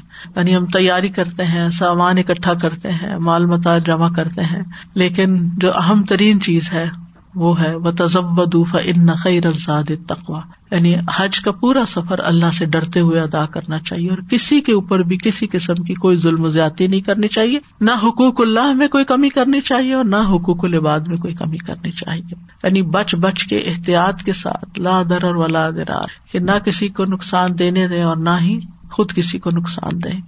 پھر فرمایا وہ اہلت لکم الانعام و اللہ مایوت علیکم کہ مشرقین نے جو جانور تم پر حرام کر رکھے صاحبہ بہیرا وغیرہ، یہ سب جو ہے، ان کی کوئی حقیقت نہیں۔ اس کے لیے کیا ضروری ہے کہ جو اللہ نے چوپائے جانور تمہارے لیے حلال کیے، ان کو حلال سمجھو۔ سوائے اس کے جو اللہ نے تمہیں بتا دیا ہے قرآن میں۔ فش تنب الرج سمن الحسانی وج تنب قول الزور۔ تو بتوں کی گندگی سے بچو اور جھوٹی بات سے بچو۔ شرک اور جھوٹ دونوں سے بچنے کا حکم دیا۔ کیونکہ شرک سب سے بڑا جھوٹ ہے کہ اللہ کے ساتھ کوئی اور بھی اس تخلیق میں یا باقی چیزوں میں شریک ہے۔ تو جھوٹ جو ہے، اخلاقی برائیوں میں سب سے بدترین برائی ہے۔ ایک حدیث میں آتا ہے کہ نبی صلی اللہ علیہ وسلم سے پوچھا گیا کہ کیا مومن چوری کر سکتا ہے؟ تو کہا گیا ہاں ہو سکتا ہے کہ چوری کرے۔ پوچھا گیا کہ کیا وہ زنا کر سکتا ہے؟ کہا، ہو سکتا ہے کہ ایک مسلمان زنا کرے۔ پھر پوچھا گیا کہ کیا مسلمان جھوٹ بول سکتا ہے؟ آپ نے فرمایا، نہیں، مومن جھوٹا نہیں ہو سکتا۔ جھوٹ جو ہے وہ نفاق کی علامت ہے۔ یہاں پر آپ دیکھیے جھوٹ کو شرک کے ساتھ ملایا گیا ہے۔ کیونکہ جتنی بھی خرابیاں ہیں اور جتنی بھی اخلاقی برائیاں ہیں اور جتنی بھی معاملات کی خرابی ہے، تعلقات کی خرابی، ان سب کے پیچھے جھوٹ ہوتا ہے۔ تو اس لیے جس چیز میں جھوٹ شامل ہو جاتا ہے، اس میں پھر کوئی برکت نہیں رہتی۔ تو یہاں حج کا جو سبق سکھایا گیا کہ ایک طرف حج اسٹیبلش کرو کس کے لیے؟ یعنی توحید کے قیام کے لیے یعنی توحید خالص کرو، اور دوسری طرف یہ کہ اپنے اخلاقیات میں جھوٹ سے بچو۔ اور جھوٹی بات سے بچو۔ تو ان آیات سے جو باتیں ہمیں پتہ چلتی ہیں، وہ مختصر دوہرا دیتی ہوں کہ سب سے پہلے یہ کہ حج اور عمرے کے لیے جانا دراصل اللہ کی پکار پر لبیک کہنا ہے کہ لبیک اللہ لبیک۔ آپ نے بلایا اور میں حاضر ہو گیا۔ پھر حج کے لیے پیدل یا سوار ہو کر دونوں طرح جانا جائز ہے۔ پھر یہ کہ بیت اللہ کی طرف جانے کو یا تو کب سے تعبیر کیا گیا کہ گویا اس نے ابراہیم علیہ السلام کی پکار پر لبیک کہا۔ یعنی آغاز انہوں نے کیا اور جو کسی نیکی کا آغاز کرتا ہے۔ قیامت تک جو بھی شخص اس کی پکار پر لبیک کہتے ہوئے وہ کام کرتا ہے، وہ سب اس کے اجر میں اضافے کا باعث بنتا ہے۔ یعنی قیامت تک جتنے بھی لوگ بیت اللہ کی طرف جائیں گے، ان سب کا ثواب جو ہے، وہ ابراہیم علیہ السلام کو بھی ملے گا۔ یا اتو کا۔ وہ تمہارے پاس آ رہے تمہارے کہنے پہ آ رہے ہیں۔ ابراہیم علیہ السلام خود اپنی زندگی میں ہر حج کے موسم میں بیت اللہ شریف جایا کرتے تھے۔ یعنی رہتے تو تھے وہ فلسطین کی طرف، لیکن ضرور حج کرنے کے لیے جاتے تھے۔ پھر یہ ہے کہ حج کے دن معلوم ہے اشر ذوالحجہ کی فضیلت کا بھی انڈائریکٹلی یہاں ذکر ہو گیا ہے۔ لہٰذا ان دنوں کو غنیمت سمجھنا چاہیے۔ اور یہ اس لحاظ سے بھی بڑے اہم ہے کہ ان دنوں میں حج بھی ہوتا ہے، ان دنوں میں قربانی بھی ہوتی ہے، ان دنوں میں روزہ بھی رکھا جا سکتا ہے، سوائے نو ذیل حج کے اور دس عید والے دن کے۔ ان دنوں میں صدقہ خیرات کیا جا سکتا ہے۔ یعنی جتنی بھی عبادات کی قسمیں ہیں، وہ ساری ان دنوں میں جمع ہو جاتی۔ اسی لیے ولفجری ولیال نشر میں علماء نے یعنی ان دس دنوں کا ذکر کیا۔ راتیں دس، رمضان کے آخر کی افضل ترین ہے اور سال بھر کے دنوں میں یہ دن افضل ہے لہٰذا یہ بھی قریب ہے آنے والے ہیں۔ ہم سب کو بھی اس کی تیاری کرنی چاہیے اور اس میں کیا کیا کرنا ہے پہلے سے پلان کر کے رکھنا چاہیے، کیونکہ ان دنوں میں پھر ہر نیکی کے کام کا اجر و ثواب کئی گنا زیادہ بڑھ جاتا ہے۔ تو اس لیے مواقع کو سوچنے میں کھو نہیں دینا چاہیے، پہلے سے پلان کرنا چاہیے۔ اب دیکھیں، ہم اپنی ذاتی زندگی میں کسی کی شادی ہو بچے کی، تو سالوں سے پلان شروع کر دیتے ہیں۔ کہیں ٹریول کرنا ہو تو پلاننگ شروع کر دیتے ہیں۔ تو اسی طرح نیکی کے جو موسم آتے ہیں، نیکی کے جو خاص مواقع آتے ہیں، ان کے لیے بھی بہت پہلے سے تیاری شروع کر دینی چاہیے۔ اور پھر خاص طور پر ان دنوں کا جو عمل ہے، وہ ذکر اللہ ہے۔ ویز اللہ اور اسم اللہ میں تصبیحات اور تقبیرات اور یہ ساری چیزیں آ جاتی ہیں۔ پھر یہ کہ اس گھر کو اللہ نے اپنی طرف منسوب کیا، وہ تاہر بئی تھی تو اللہ کے گھر میں بہت اللہ تعالیٰ کی عظمت کو ذہن میں رکھتے ہوئے داخل ہونا چاہیے، ایک حیبت ہونی چاہیے۔ اس جگہ پر نہ کرنے کے، کام نہیں کرنے چاہیے۔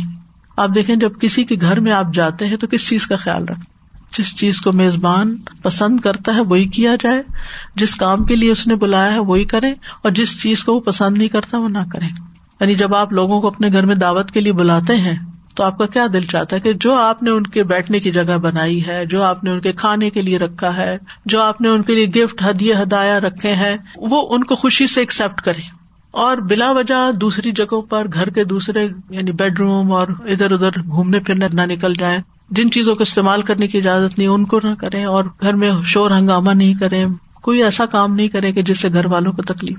آپ دیکھیں کہ جب آپ اللہ کے گھر میں اترتے ہیں، آپ نے قدم اندر رکھ لیا، اب تو ایک حیبت تاری ہو جانی چاہیے۔ نہ کہ وہاں بیٹھ کر کھیل کود اور فون پر آپ گیمس کھیل رہے ہیں اور بعض خواتین بچوں کو موبائل پکڑا دی جیسے وہ نماز پڑھنے لگے نا۔ وہ کسی نے ذکر کیا کہ انہوں نے نماز شروع کی اور بچی کے ہاتھ میں موبائل دے دیا۔ اس نے اس پہ کوئی گیم یا کچھ لگا دیا۔ اس کا لاؤڈ میوزک تھا جو امام صاحب تھے ان کی تو آواز ہی نہیں کان میں آ رہی تھی۔ اس قدر نماز ڈسٹرب ہوئی۔ آپ دیکھیں آپ اللہ کے گھر میں آپ کوئی ایسا کام نہ کریں جو اللہ تعالیٰ کو پسند نہیں۔ آپ یوں ہی سمجھے کہ جیسے آپ کسی کے گھر میں گئے ہیں تو آپ نے وہی کرنا ہے جو اس کو پسند ہے، اس کے علاوہ کچھ نہیں کرنا۔ وہ گھر کس کام کے لیے بنائے گا تہر بیتی الطافین ولا کے اور رک کا سجود۔ تو یہ گھر جس کام کے لیے وہی کرے باقی سب چیزیں چھوڑ دے اور اس موقع کو غریبت سمجھے اور کثرت سے اللہ کا شکر ادا کرے کہ اللہ تعالیٰ نے آپ کے قدم یہاں مبارک کیے ہیں اور آپ کو موقع ملا ہے یہاں آنے کا۔ تو ان اوقات کو ادھر ادھر ٹیکسٹنگ اور باتیں اور ادھر ادھر دیکھنا اور فضول کاموں میں اپنا وقت ضائع کرنا یعنی پورے احترام کے ساتھ اس گھر میں رہیں۔ پھر اسی طرح اس گھر کی صفائی کا بھی خیال رکھے گندگی پھیلانا جائز نہیں ہے وہاں۔ اگر کوئی کوڑا کرکٹ نظر آئے تو اس کو اٹھا لیں۔ کہاں یہ کہ بعض لوگ کھجور کھا کے گٹلیاں پھینک دیتے ہیں یا پانی پی کے کپ چھوڑ دیتے ہیں۔ ٹشو یعنی مسلسل صفائی کرنے والی خواتین خواتین کے ایریے میں گھوم پھر رہی ہوتی ہیں اور وہ لوگوں کی چھوڑی ہوئی چیزیں اٹھا کے کوڑے پھینک رہی ہوتی ہم اپنے بیگ میں خود ہی اپنا ٹشو ڈال لیں۔ ہم کیوں چھوڑے کیا ہمارا دل چاہے گا؟ مثلاً کوئی آپ کے گھر آئے اور اپنا ٹشو استعمال کر کے آپ کے ٹیبل پہ چھوڑ دے یا نیچے پھینک دے فلور پہ، آپ کو کیسا لگے گا؟ اللہ تعالیٰ کو کیسا لگتا ہوگا کہ جب ہم اللہ کے گھر میں ایسی حرکتیں کرتے ہیں؟ یعنی کسی بھی قسم کی کوئی ایسی ناجائز بات اور ناجائز کام۔ اور خاص طور پہ آپ دیکھیں جو چیزیں آپ اپنے گھر میں بھی پسند نہیں کرتے، وہ اللہ کے گھر میں بھی نہ کریں اور اپنی توجہ رکو اور سجود اور ان چیزوں کی طرف رکھے پھر ان آیتوں سے یہ بھی پتا چلا کہ قربانی کے جانوروں سے انسان خود بھی کھا سکتا ہے۔ پھر یہ کہ نظر ماننا مشروع ہے یعنی اس کی اجازت ہے۔ نیکی کے کاموں کا اپنے اوپر مقرر کر لینا اور اس کو پورا کرنا عبادت ہے اور فرض کے درجے میں ہے۔ پھر اسی طرح یہ یاد رہے کہ نظر اور فدیہ میں سے خود کچھ نہیں کھایا جاتا۔ اگر قربانی کی نظر مانی ہے کہ اللہ کے راستے میں قربانی کروں گا، تو پھر اس ذبح شدہ جانور میں سے خود نہیں کھائے یا آپ نے فدیا دیا ہے کوئی، تو اس میں سے نہیں کھائیں گے۔ پھر یہ جو کہا گیا ولی طوف بل بیت العتیق تو اس سے پتہ چلتا ہے کہ پورے گھر کا طواف ہوگا، حتیم کے اندر سے نہیں ہوگا، شارٹ کٹ نہیں ہوگا، کیونکہ حتیم بیت اللہ کا حصہ ہے۔ پھر اسی طرح یہ ہے کہ طواف حج کا اہم ترین رکن ہے، اسی لیے خاص طور پر اس کا یہاں ذکر کیا گیا ہے۔ پھر یہ کہ طواف کسی وقت بھی کیا جا سکتا ہے، دن اور رات کی کسی بھی گھڑی میں اس کے لیے کچھ ایسا مقرر نہیں کہ زوال کا وقت ہے یا دن ہے یا رات ہے، جب چاہیں آپ طواف کریں۔ اور پھر یہ کہ طواف افاظہ جو ہے واجب ہے اور یہ آخری رکن ہے ایک طرح سے۔ تو ان آیات سے حج کے اغراض و مقاصد بھی واضح ہوتے ہیں اور ان میں سب سے پہلا مقصد تو یہی ہے کہ انسان اپنے آپ کو صرف اللہ کے لیے خالص کر جب ہم کہتے لبیک اللہ ہوں لبیک، کہ اللہ میں حاضر ہوں، تیرے لیے حاضر ہوں، تو بس پھر صرف اللہ کے لیے۔ وہ ہی اللہ سے حج البعید صرف اللہ کے لیے حج البئی اور پھر وہ اتم الحج والعمرہ للہ، صرف اللہ کے لیے۔ تو حج جو ہے، یہ توحید کو خالص کرتا ہے۔ اور حج کے تمام مناسب بھی، جیسے طواف ہے صحیح قربانی، یہ سب بھی اللہ کے لیے، قربانی بھی اللہ کے لیے۔ ان سلاتی و نسخی و ماہیا و مماتی لاہ رب العالمین۔ اور تلبیہ کے الفاظ پہ اگر آپ غور کریں، لبیک اللہ لبیک لبیک اللہ شریک اللہ لبیک۔ ان الحمد و نعمت الک لا شریک الک میں حاضر ہوں اللہ، میں حاضر ہوں، میں حاضر ہوں، تیرا کوئی شریک نہیں، میں حاضر ہوں. بے شک ہر تعریف اور ہر نعمت اور ہر بادشاہت تیرے ہی لیے ہے، تیرا کوئی شریک نہیں. تو اس سے یہ پتا چلتا ہے کہ حاجی جب لبیک کہتا ہے تو گویا وہ اس بات کا اظہار کرتا ہے کہ اے اللہ، میں تیرا بندہ ہوں۔ تیری عبادت پہ قائم ہوں، تیری پکار کا جواب دے رہا ہوں، تیرے خلیل اور رسول ابراہیم علیہ السلام کے دین پر ہوں، محمد صلی اللہ علیہ وسلم کے دین پر چلنے والا ہوں اور اس پکار پر بار بار جواب دینے والا ہوں۔ یعنی صرف ایک دفعہ نہیں، بلکہ کثرت سے یہ تلبیہ پڑھا جاتا ہے۔ عملی طور پر بھی کہ میں حاضر ہوں، آ گیا ہوں اور اس کے ساتھ ساتھ زبان سے بھی یہ کلمات دہراتے رہے کہ میں آ گیا ہوں، میں حاضر ہو گیا ہوں۔ آپ نے بلایا، میں حاضر ہو گیا۔ یعنی کتنا خوبصورت کلمہ ہے یہ۔ یعنی میں تیری طرف رجوع کرتا ہوں۔ آپ دیکھیں کہ مثلاً ایک ماں اپنے بچے کو بلاتی ہے تو بیٹا کر کہتا حاضر، بس میں ابھی آیا، میں آ گیا، تو کتنا اچھا لگتا ہے۔ تو اللہ سبحان و تعالیٰ کو کتنا پسند آتا ہوگا کہ جب آپ دل سے کہتے ہیں، لیکن افسوس کے ساتھ یہ دیکھنے میں آیا ہے کہ بہت سے لوگ جیسے احرام کی حالت میں ہوتے ہوئے بھی ادھر ادھر کی باتیں، مثلاً اگر آپ ٹیکسی پہ جا رہے ہیں تو ٹیکسی والے سے ادھر ادھر کی معلومات لینا شروع کر دیتے ہیں اور باتیں شروع کر دیتے ہیں۔ اگر کوئی اور ڈرائیو کر رہا ہے تو اس کے حال حوال پوچھنے میں دن گزار دیتے ہیں اور وہ وقت جو احرام کی حالت میں تلبیہ پڑنے کا ہوتا ہے، اس کا اہتمام نہیں کیا جاتا۔ کچھ لوگ صرف خاموش بیٹھے رہتے ہیں۔ تو سب سے بہترین حج وہ ہے جس میں الج و سجو، دو لفظ آتے ہیں۔ آج کا مطلب ہے کہ زور زور سے تلبیہ پکارا جائے۔ خواتین تو ظاہر آہستہ آواز میں پڑیں گی۔ اور سچ کا مطلب ہے کہ خوب قربانیوں کا خون بہایا جائے۔ یعنی ایک کرنی تو ٹھیک ہے، لیکن اگر آپ ایک سے زیادہ بھی کر سکتے ہیں تو وہ بھی آپ کریں تو اتنا ہی پسندیدہ ہے۔ پھر یہ ہے کہ حج میں انسان تقوا حاصل کرتے توحید خالص کرنے کے ساتھ ساتھ تقوا کا حصول ہوتا ہے انسان کو۔ وہ تزب ودوف ان رزاد تقوا تو آپ دیکھیے کہ آیات حج پر اگر آپ غور و فکر کریں تو ان سب کے اندر اخلاص اور تقوا کی بات بار بار ملے گی آپ کو۔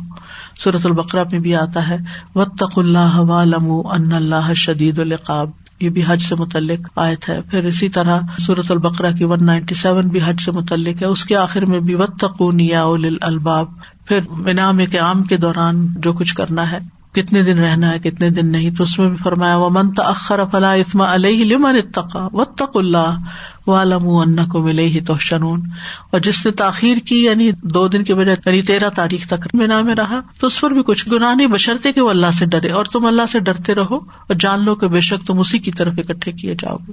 یعنی اصل چیز یہ ہے کہ بعض اوقات ریچولس کی ادائیگی میں تقدیم تاخیر بھی ہو جاتی ہے، کوئی چیز پہلے ہو جاتی ہے، کوئی بعد میں ہو جاتی ہے، اس سے اتنا فرق نہیں پڑتا اگر تمہارے دلوں کے اندر تکوا ہے اور تم اپنے جس مقصد کے لیے آئے اس میں سنجیدہ ہو، اس میں تمہارا دل بھی حاضر ہے۔ صرف تم اپنے جسم کو لڑکاتے ہوئے نہیں جا رہے کہ یہ کر رہے اور وہ کر لیں، بلکہ ہر جگہ پر اپنے جذبات کا بھی جائزہ لو، اپنی نیتوں کا بھی جائزہ لو اور اللہ کے قرب کو محسوس کرو اور اللہ کی خاطر یہ سارے کام کرو اور پھر ساتھ ساتھ اللہ کا ذکر بھی کرتے رہو۔ اس کی تمام حج کرنے والوں کو بہت زیادہ تلقین کرنے کی ضرورت ہے۔ لوگ جاتے ہوئے پوچھتے ہیں نا آپ سے، کوئی نصیحت کر دیجیے یہی نصیحت ان کو کیا کرے کہ کثرت سے اللہ کا ذکر کرنا ہے۔ کیونکہ ایک روایت میں آتا ہے کہ سب سے افضل حج وہ ہے کہ جس میں سب سے زیادہ اللہ کا ذکر ہوتا ہے۔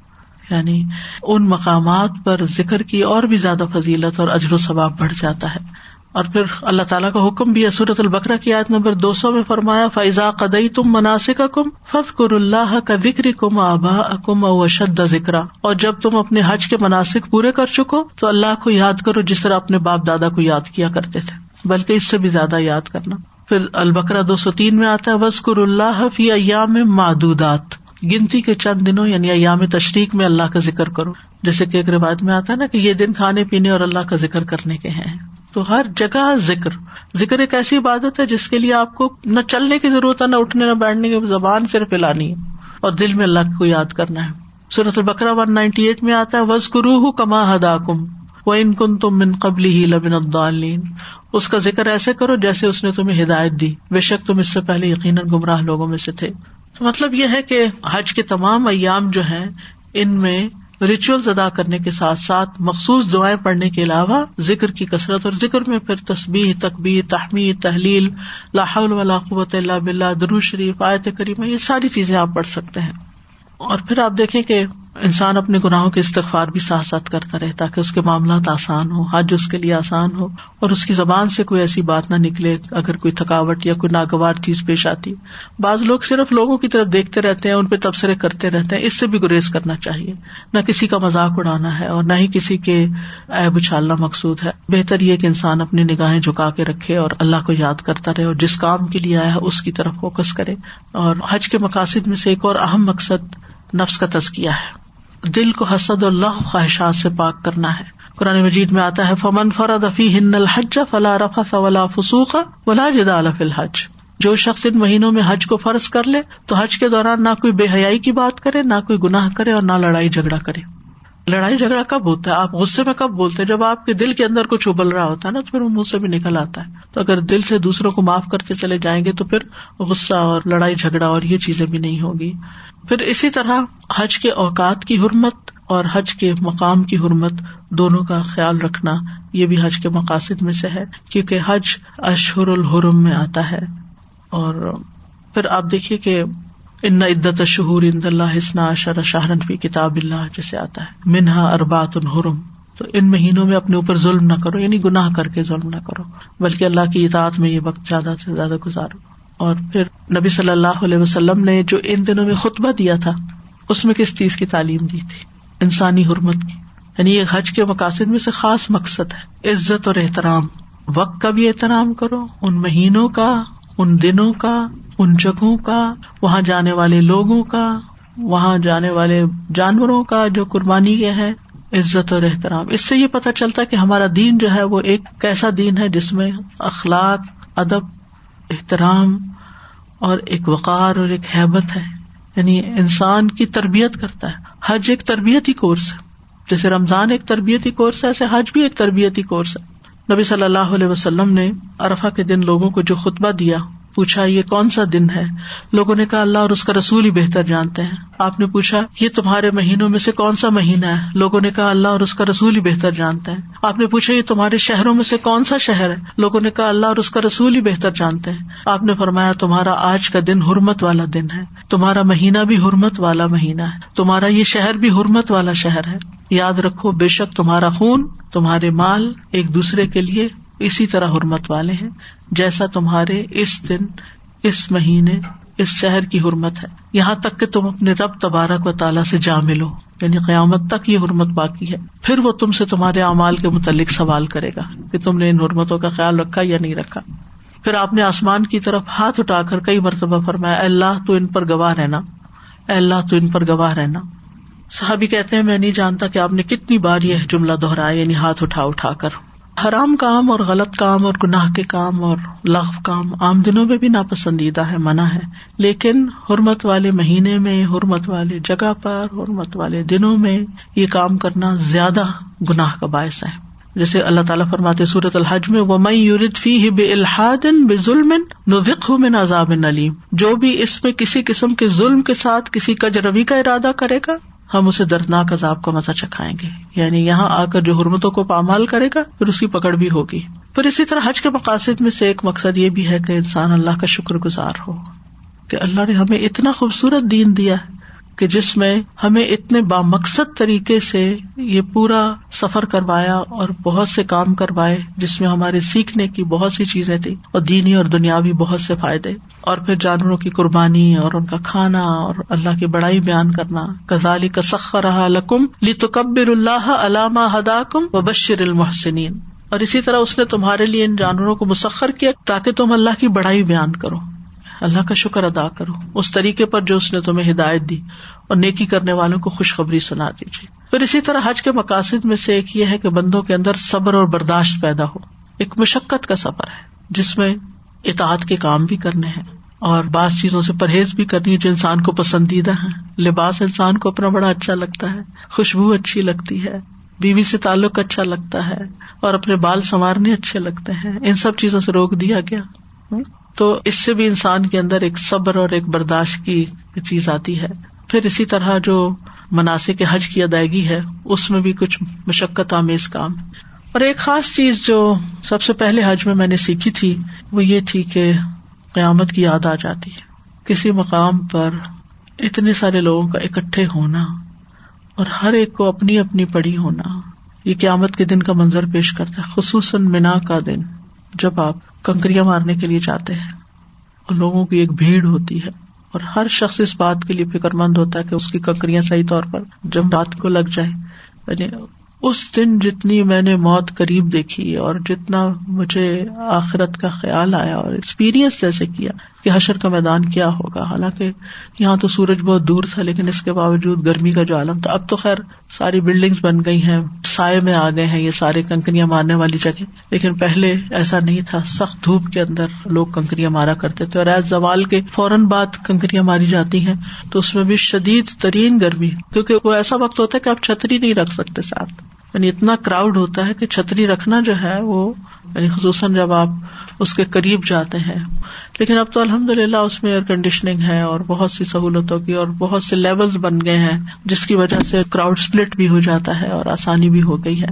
بہرحال ارفا کا دن بھی اور جبل ارفات کے اوپر جب لوگ کٹھے ہوتے ہیں، تو یہ ساری چیزیں آخرت کی یاد بھی دلاتی ہیں۔ چند چیزیں حج کے احکام اور مسائل میں سے بھی بیان کر دیتی ہوں۔ اس میں سے سب سے پہلی بات یہ ہے کہ حج کے مہینے معلوم ہے یعنی حج سال کے کسی وقت میں نہیں، معلوم مہینوں میں ہی کیا جائے گا۔ اور وہ ہے شوال ذوالقادہ اور ذوالحجا یعنی شوال کے مہینے میں اگر کوئی احرام پہن کے حج کی نیت سے جاتا ہے اور پھر عمرہ کر کے احرام کھول دیتا ہے اور جب حج آتا ہے تو اس کا حج حج تمتو ہوگا۔ ہاں اگر کوئی رمضان میں گیا ہے تو پھر اس کا حج صرف حج افراد ہوگا، اگر وہ حج تک وہاں رکتا ہے۔ اللہ یہ کہ وہ باہر نکل کے پھر میکات سے آئے اور عمرہ بھی حج کے ساتھ ملائے۔ حضرت عائشہ فرماتی کہ ہم رسول اللہ صلی اللہ علیہ وسلم کے ساتھ حج کے مہینوں میں، حج کی راتوں میں اور حج کے احرام میں نکلے۔ اور نبی صلی اللہ علیہ وسلم جو تھے، وہ ذوالقادہ کے پانچ دن باقی تھے۔ جب نکلے تھے اور مکہ پہنچے تو ذوالحج کے چار دن گزر چکے تھے۔ نو دن کا سفر تھا مدینہ سے مکہ تک۔ اور اگر اب نو گھنٹے کی فلائٹ ہو تو تب بھی لوگوں کے لیے بہت دور لگتا ہے۔ اگر تھوڑا انتظار کرنا پڑے تو اس میں بھی لوگ پریشان ہو جاتے ہیں۔ ٹھیک ہے، تکلیف اور پریشانی ہوتی ہے، لیکن انسان کو صبر سے کام لینا چاہیے۔ اپنی زبان کو بند رکھنا چاہیے۔ سب سے بڑی خرابی زبان سے شروع ہوتی ہے۔ ہائے بائے پکارنے کی بجائے الحمد للہ ہی زبان سے نکلتا جائے۔ کوئی بھی تکلیف ہو، کھانا نہیں مل رہا یا پانی نہیں مل رہا یا تھکاوٹ ہو گئی ہے یا کچھ، بس الحمد للہ اللہ کا شکر ہے۔ الحمد للہ کیونکہ اگر ایک بولتا نا میں تھک گیا ہوں تو دوسرا بھی کہتا ہاں میں بھی تھک گیا ہوں، اور وہ جس کو نہیں بھی تھکاوٹ وہ بھی تھک جاتا ہے۔ تو اس لیے ایسے منفی لفظ نہیں نکالنے چاہیے۔ اور نہ ہی ایک دوسرے سے پوچھنا چاہیے کہ تھک گئے ہو، بہت تھک گئے ہو۔ ابویسلی سبھی تھک جاتے ہیں کسی نہ کسی طرح۔ تو حج کا احرام صرف حج کے مہینوں میں ہی باندھا جاتا ہے، ٹھیک ہے۔ حج کی شرائط میں سے پہلی ہے مسلمان ہونا۔ حج صرف مسلمان پر فرض ہے۔ اگر کسی نے اسلام کے بغیر حج کیا صرف ایک تجربے کے طور پر تو اس کا فرض ادا نہیں ہوا۔ عقل ہونا۔ بالغ ہونا، نابالغ بچے اور بچی پہ حج فرض نہیں۔ لیکن اگر بچے نے بلوغت سے پہلے حج کر لیا تو حج صحیح ہے اور یہ نفلی ہوگا۔ پھر بڑا ہو کر وہ اپنا فرض ادا کرے گا۔ یعنی بلوغت سے پہلے فرض ادا نہیں ہوتا۔ ابن عباس کہتے ہیں کہ نبی صلی اللہ علیہ وسلم سے روحا کے مقام پر کچھ سواروں نے ملاقات کی۔ آپ نے پوچھا تم کون سی قوم سے ہو؟ انہوں نے کہا ہم مسلمان ہیں۔ پھر انہوں نے پوچھا کہ آپ کون ہے آپ نے فرمایا میں اللہ کا رسول ہوں۔ تو ان میں سے ایک عورت نے اپنے بچے کو اٹھا کر ارض کیا کیا اس کا بھی حج ہو جائے گا؟ آپ نے فرمایا ہاں اور اس کا اجر تمہیں ملے گا۔ یعنی تم اٹھا کے کر رہی ہے اس کو۔ پھر اسی طرح آزاد ہونا۔ غلام کا حج اگر اس نے کیا بھی ہے غلامی میں، پھر اگر وہ آزاد ہو جائے تو اس کو اپنا فریضہ ادا کرنا ہوگا۔ پھر استطاعت ہونا یعنی صحت اور تندرستی ہونا اور مالی استطاعت ہونا دونوں ضروری ہے اگر کوئی شخص ایسی بیماری میں مبتلا ہے کہ اس کو یوں لگتا ہے کہ وہ حج نہیں کر پائے گا، لیکن جانا بھی چاہتا ہے، شوق رکھتا ہے، تو وہ مشروط احرام باندھ لے۔ یعنی وہ شرط رکھ لے کہ اللہ محلی حیث حبستنی۔ اللہ، میں اس وقت حلال ہو جاؤں گی جب تو مجھے روک لے گا۔ پھر مالدار جو ہے، صاحب استطاعت جو ہے، اس پر حج فرض ہے۔ لہذا جو ہی انسان کے پاس استطاعت ہو، بیت اللہ تک جانے اور واپس آنے کا خرچ ہو، پیچھے اپنے گھر والوں کے لیے نان نفقہ ہو، تو اسے چاہیے کہ وہ حج کا ارادہ کر لے۔ اور پھر اسی طرح یہ ہے کہ کوئی قرض اس پر نہ ہو، پہلے قرض ادا کرے اور لوگوں کے حقوق پورے کرے اور اس کے بعد حج کے لیے جائے۔ اور شرعی خرچ اور نفقہ سے مراد یہ ہے کہ انسان اپنے اہل و عیال کا خرچہ، جس کے اوپر خرچ کرنے کی اس پہ ذمہ داری ہے یعنی نبی بچوں کا خرچ۔ اور اتنا کہ جس سے وہ گزارا کر لے اس میں فضول خرچی اور اصراف نہ ہو۔ اور عورتوں کے لیے مزید دو شرائط ہیں جس میں محرم کا ساتھ ہونا اور حالت عدت میں نہ ہونا۔ بعض اوقات ایسا ہوتا نا کہ آپ نے ساری بکنگ وغیرہ کرا لی اور ہسبینڈ فوت ہو گئے اور اب آپ کیا کریں؟ وہ تو نہیں گئے اور اب آپ کیا چلے جائیں؟ نہیں، آپ بھی نہیں جائیں گے کیونکہ حالت عدت میں عورت کو نہیں جانا چاہیے۔ پھر حج کی جو اقسام ہے وہ تین ہے حج افراد، حج قرآن اور حج تمتو حج افراد میں عمرے کے بغیر صرف حج کی نیت کی جاتی، جیسے مکہ میں رہنے والے لوگ عام طور پر کرتے ہیں۔ اور یہ شخص حج کے دنوں میں حج کا احرام باندھے گا اور پھر رمی جمرات تک احرامی کی حالت میں رہے گا۔ پھر سر منڈوا کے طواف کر کے، صحیح کر کے اپنا احرام کھول دے گا۔ اہل مکہ کے علاوہ اگر کوئی اور بھی ایسا کرنا چاہے کہ صرف حج کرنا چاہے، عمرہ نہ کرنا چاہے، تو کر سکتا ہے یعنی خالی حج کرے۔ لیکن پسندیدہ کیا ہے؟ حج تمتو کہ جس میں انسان پہلے حج کے مہینوں میں عمرہ کرے اور پھر احرام کھول دے اور پھر حج کے دنوں میں حج کا احرام دوبارہ پہنے۔ اور حج کران کیا ہے کہ بیکات سے عمرہ اور حج دونوں کی نیت سے اکٹھا احرام باندھنا اور قربانی کا جانور ساتھ لے جانا۔ بہرحال عام طور پر جو لوگ جاتے ہیں وہ حج تمتو ہی کرتے ہیں اور اس میں اگرچہ تینوں قسم کا جواز موجود ہے، لیکن نبی صلی اللہ علیہ وسلم نے خود کران کیا، لیکن آپ کی خواہش تھی کہ آپ تمتو کرتے اور یہ ہے کہ آپ صلی اللہ علیہ وسلم نے یہ بھی فرمایا کہ قیامت تک کے لیے عمرہ حج میں داخل ہو گیا ہے یعنی دونوں ایک سفر میں کیے جا سکتے ہیں۔ بہرحال یہاں کچھ چیزیں وضاحت طلب ہیں وہ وقت کے ساتھ ساتھ ان شاء اللہ میں آگے آپ کو بتاؤں گی تھوڑی سی ڈیٹیلس چیز کی وضاحت کر دیجیے یہ جو پیدل سفر کا حج تھا نا تو یہ اپنے مقام سے یا پھر حج کے جو جہاں مینا سے نکلتے ہیں وہ پیدل؟ دونوں طرح کا۔ دونوں۔ کیونکہ لوگ اپنے علاقے سے بھی نکلتے ہیں تو پیدل نکلتے ہیں۔ ہم جہاں سے جائیں گے لیکن جب وہاں سے آرام سے مینا مینا سے پوری جو کریں گے وہ ہو سکتا ہے۔ وہاں بھی ہو سکتا ہے۔ کئی لوگ جاتے ہیں کیونکہ وہ کہتے ہیں کہ گاڑیوں پہ رش بہت ہے تو پیدل ہی تو وہ پیدل میں آ جائے گا آ جاتا ہے جی۔ اچھا ایک کوشچن اور بھی تھا کہ ایسا کوئی شخص فوت ہو جائے جس کے اوپر مالی استطاعت کی وجہ سے حج فرض نہیں تھا لیکن اس کا کوئی قریبی رشتے دار اس کی طرف سے حج کرنا چاہے تو کیا وہ کر سکتا ہے؟ تو وہ اس کا نفلی حج ہوگا مرنے والے کا یا اس کا کیسا کام حج ہے ہی نہیں اس کا حج کیا ادا کریں گے؟ اچھا لیکن بعض دفعہ بچوں کو خواہش ہوتی ہے کہ اس وقت ماں باپ کے پاس پیسے اپنے لیے کریں اور ان کے لیے دعائیں کریں۔ اچھا جی بس السلام علیکم استاذہ جی یہ بات اتنی میرے دل میں لگی کہ ہر انسان کو میں دیکھتی تھی ایمان والا ہے مسلمان ہے اس کے اندر اس گھر جانے کی تڑپ ہے۔ اور یہ اللہ سبحانہ تعالیٰ کی ڈالی ہوئی ہے۔ اور جب ایک دفعہ وہاں سے ہو جاتے ہیں تو وہ تڑپ اور بڑھ جاتی ہے۔ میں نے یہ نوٹ کیا کہ ایک دفعہ دیکھ کے پھر اور جانے کی پھر اور جانے کی۔ دیا۔ سادہ جی آپ اپنی غلطیاں سوچ کے تو باقی دل کر رہ کے چاہیں کیونکہ جس طرح سے آپ بتا رہی ہیں نا تو احساس ہو رہا ہے کہ کتنی غلطیاں کی ہیں ہم لوگوں نے۔ اللہ تعالیٰ ہمیں دوبارہ لے کے جائے۔ اوکے۔ وآخر دعوانا ان الحمد للہ رب العالمین۔ سبحانک اللہم و بحمدک اشہد ان لا الہ الا انت استغفرک و اتوب الیک۔ السلام علیکم و رحمۃ اللہ وبرکاتہ۔